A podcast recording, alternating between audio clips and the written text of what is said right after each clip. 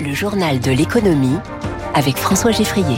L'économie au scanner de Radio Classique. Trois titres. L'Union européenne veut bloquer la pollution à ses frontières avec une nouvelle taxe carbone qui fait débat. L'Europe bientôt privée de son plus gros gisement de gaz naturel aux Pays-Bas. Et puis opération vaccination. Chacun aura ses deux doses. Je parle des canards et de cette campagne contre la grippe aviaire qui démarre. C'est tout nouveau depuis hier, la première phase test du mécanisme d'ajustement carbone aux frontières. On parle plus simplement de la taxe carbone aux frontières de l'Union européenne. Les industriels qui importent certains produits doivent déclarer les émissions de CO2 liées à leur fabrication dans le pays d'origine. L'objectif, c'est d'inciter à investir pour décarboner les industries, mais déjà certains secteurs s'alarment d'éventuels impacts négatifs. Eric Kioch. La future taxe carbone vise à redonner aux industries européennes de la compétitivité, explique Nicolas Bergmans, expert énergie-climat à l'IDRI. L'objectif, c'est de faire payer aux importations sur le marché européen de certains produits industriels le même prix carbone que euh, les productions de ces mêmes industries localisées en Europe. Car les industriels européens paient déjà leurs émissions de CO2. Pour le moment, cela ne concerne que l'aluminium, l'acier, l'ammoniac, l'hydrogène, l'électricité et le ciment, des matières premières uniquement, ce qui pose problème, souligne Guillaume de Goïs, président d'Aluminium France. Les produits qui sont fabriqués à partir d'aluminium ou d'acier, eux, ne seront pas taxés quand ils seront importés euh, dans l'Union européenne. Ainsi, une voiture produite en Inde, par exemple, y échappera, tandis qu'une voiture construite en France, mais avec de l'aluminium indien, non. Une distorsion de concurrence à l'export également. Un producteur européen qui veut exporter une bobine en aluminium qu'il a fabriquée à partir d'aluminium européen aux États-Unis. En Europe, il va payer une taxe carbone. Aux États-Unis, il n'y a pas de taxe carbone équivalente. Et donc, il a un, déficit de compétitivité par rapport à ce qui se passe aujourd'hui. Enfin, le mécanisme test ne se base que sur du déclaratif, sans contrôle. Face à ces risques, les industriels appellent à des aménagements, étendre par exemple la taxe aux produits finis. Eric Kioch, voilà un secteur concerné par cette taxe carbone aux frontières, l'automobile les chiffres des immatriculations de voitures en France sont tombés hier pour le mois de septembre. Ça continue de remonter lentement, plus 10% par rapport à il y a un an, mais toujours 10% en dessous de l'avant Covid. Et la suite ne sera pas forcément radieuse, prévient la plateforme automobile qui rassemble les constructeurs français, car les immatriculations d'aujourd'hui sont liées à des commandes d'il y a quelques mois, commandes qui ont beaucoup baissé depuis. David Barou y revient dans son décryptage. Il fera le point précisément sur les ventes de voitures électriques. On est presque à 20% désormais des, des nouvelles voitures immatriculées pour l'électrique Rendez-vous donc à 8h-5. Dans ce monde de l'automobile, on continue aussi de suivre la situation de cette grève dans l'industrie américaine qui touche les trois constructeurs historiques, Ford, General Motors et Chrysler. 25 000 ouvriers membres du syndicat UAW sont désormais concernés par ce mouvement. Ils réclament 40% de hausse de salaire dans les quatre années qui viennent. Au Royaume-Uni, le gouvernement doit annoncer euh, une hausse du salaire minimum à 11 livres sterling de l'heure, soit 12,67 euros. C'est une hausse du SMIC anglais de 5,5%. Et c'est alors que les conservateurs au pouvoir sont en mauvaise posture face aux travaillistes en vue des élections législatives dans un peu plus d'un an. L'information a de quoi étonner après deux ans de crise énergétique. L'Europe ne va plus compter sur son plus gros gisement de gaz. Éric Mauban, les Pays-Bas ont annoncé leur décision hier. Il s'agit du gisement de Groningue, dans le nord du pays. Il est exploité depuis 1963. Quelques unités d'extraction resteront opérationnelles encore quelques mois en cas d'un hiver rigoureux. Après, eh bien, là, les vannes seront définitivement fermées. Depuis plus de 20 ans, le gisement provoque de faibles séismes proches de la surface. L'extraction du gaz forme en sous-sol des poches de vide qui provoquent euh, de nombreux dégâts. Cela engendre pour les habitants des environs un tas de problèmes aussi, aussi bien psychologiques que juridiques ou techniques du fait des indemnisations. Le gouvernement néerlandais a reconnu en 2013 le lien entre les forages et le risque et les risques sismiques. Seulement les considérations politiques et surtout surtout financières, ont retardé l'arrêt définitif de la production.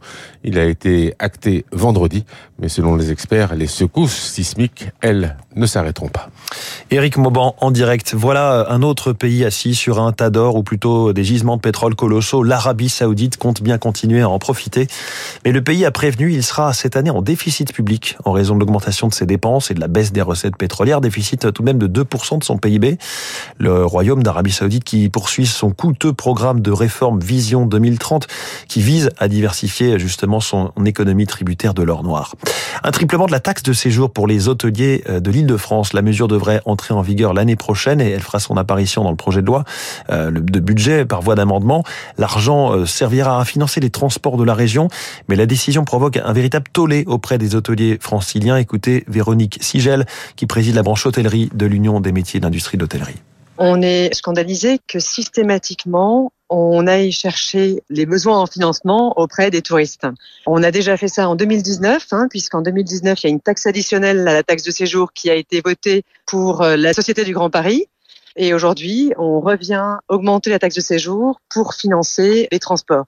Pour les hôteliers, c'est une double peine, puisqu'en réalité, l'industrie hôtelière est forte consommatrice de main-d'œuvre et à ce titre-là, elle est déjà mise à contribution par la hausse de la contribution transport des entreprises.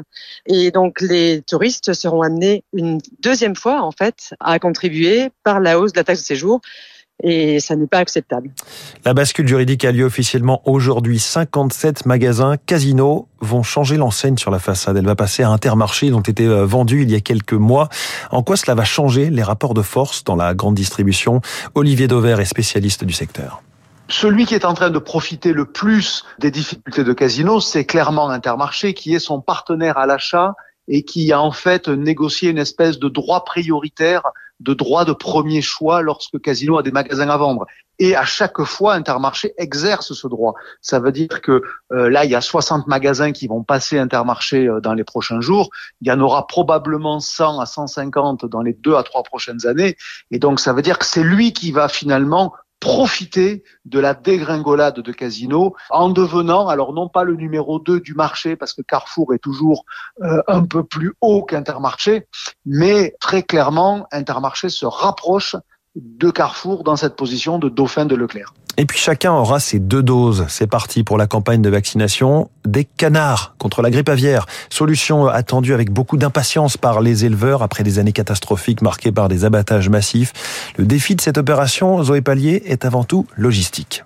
Des vétérinaires mandatés par les préfectures vont d'abord injecter deux doses de vaccin à 18 jours d'intervalle, puis ils contrôleront régulièrement l'état de santé des cantons, précise Jean-Luc Guérin, professeur à l'École nationale vétérinaire de Toulouse. Cette surveillance va être renforcée avec des prises de sang, des tests euh, tous les mois. C'est de toute façon obligatoire hein, vis-à-vis de nos partenaires internationaux pour s'assurer qu'il n'y a pas de circulation, y compris à bas bruit, du virus dans les élevages. Car il faut rassurer les importateurs de volailles françaises comme le Canada ou le Japon qui craignent que le vaccin ne masque les traces de maladie. Cette campagne va coûter plus de 100 millions d'euros, rappelle Yann Nedelec, président de l'Envol, l'interprofession des volailles de chair. Heureusement, on doit le saluer, euh, l'État prend en charge 85% de ce coût.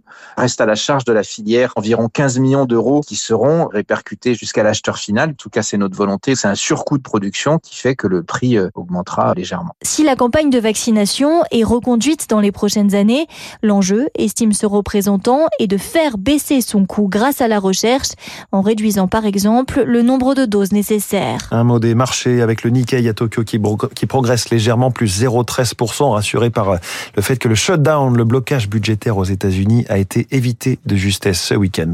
Dans quelques instants, David Abiker arrive.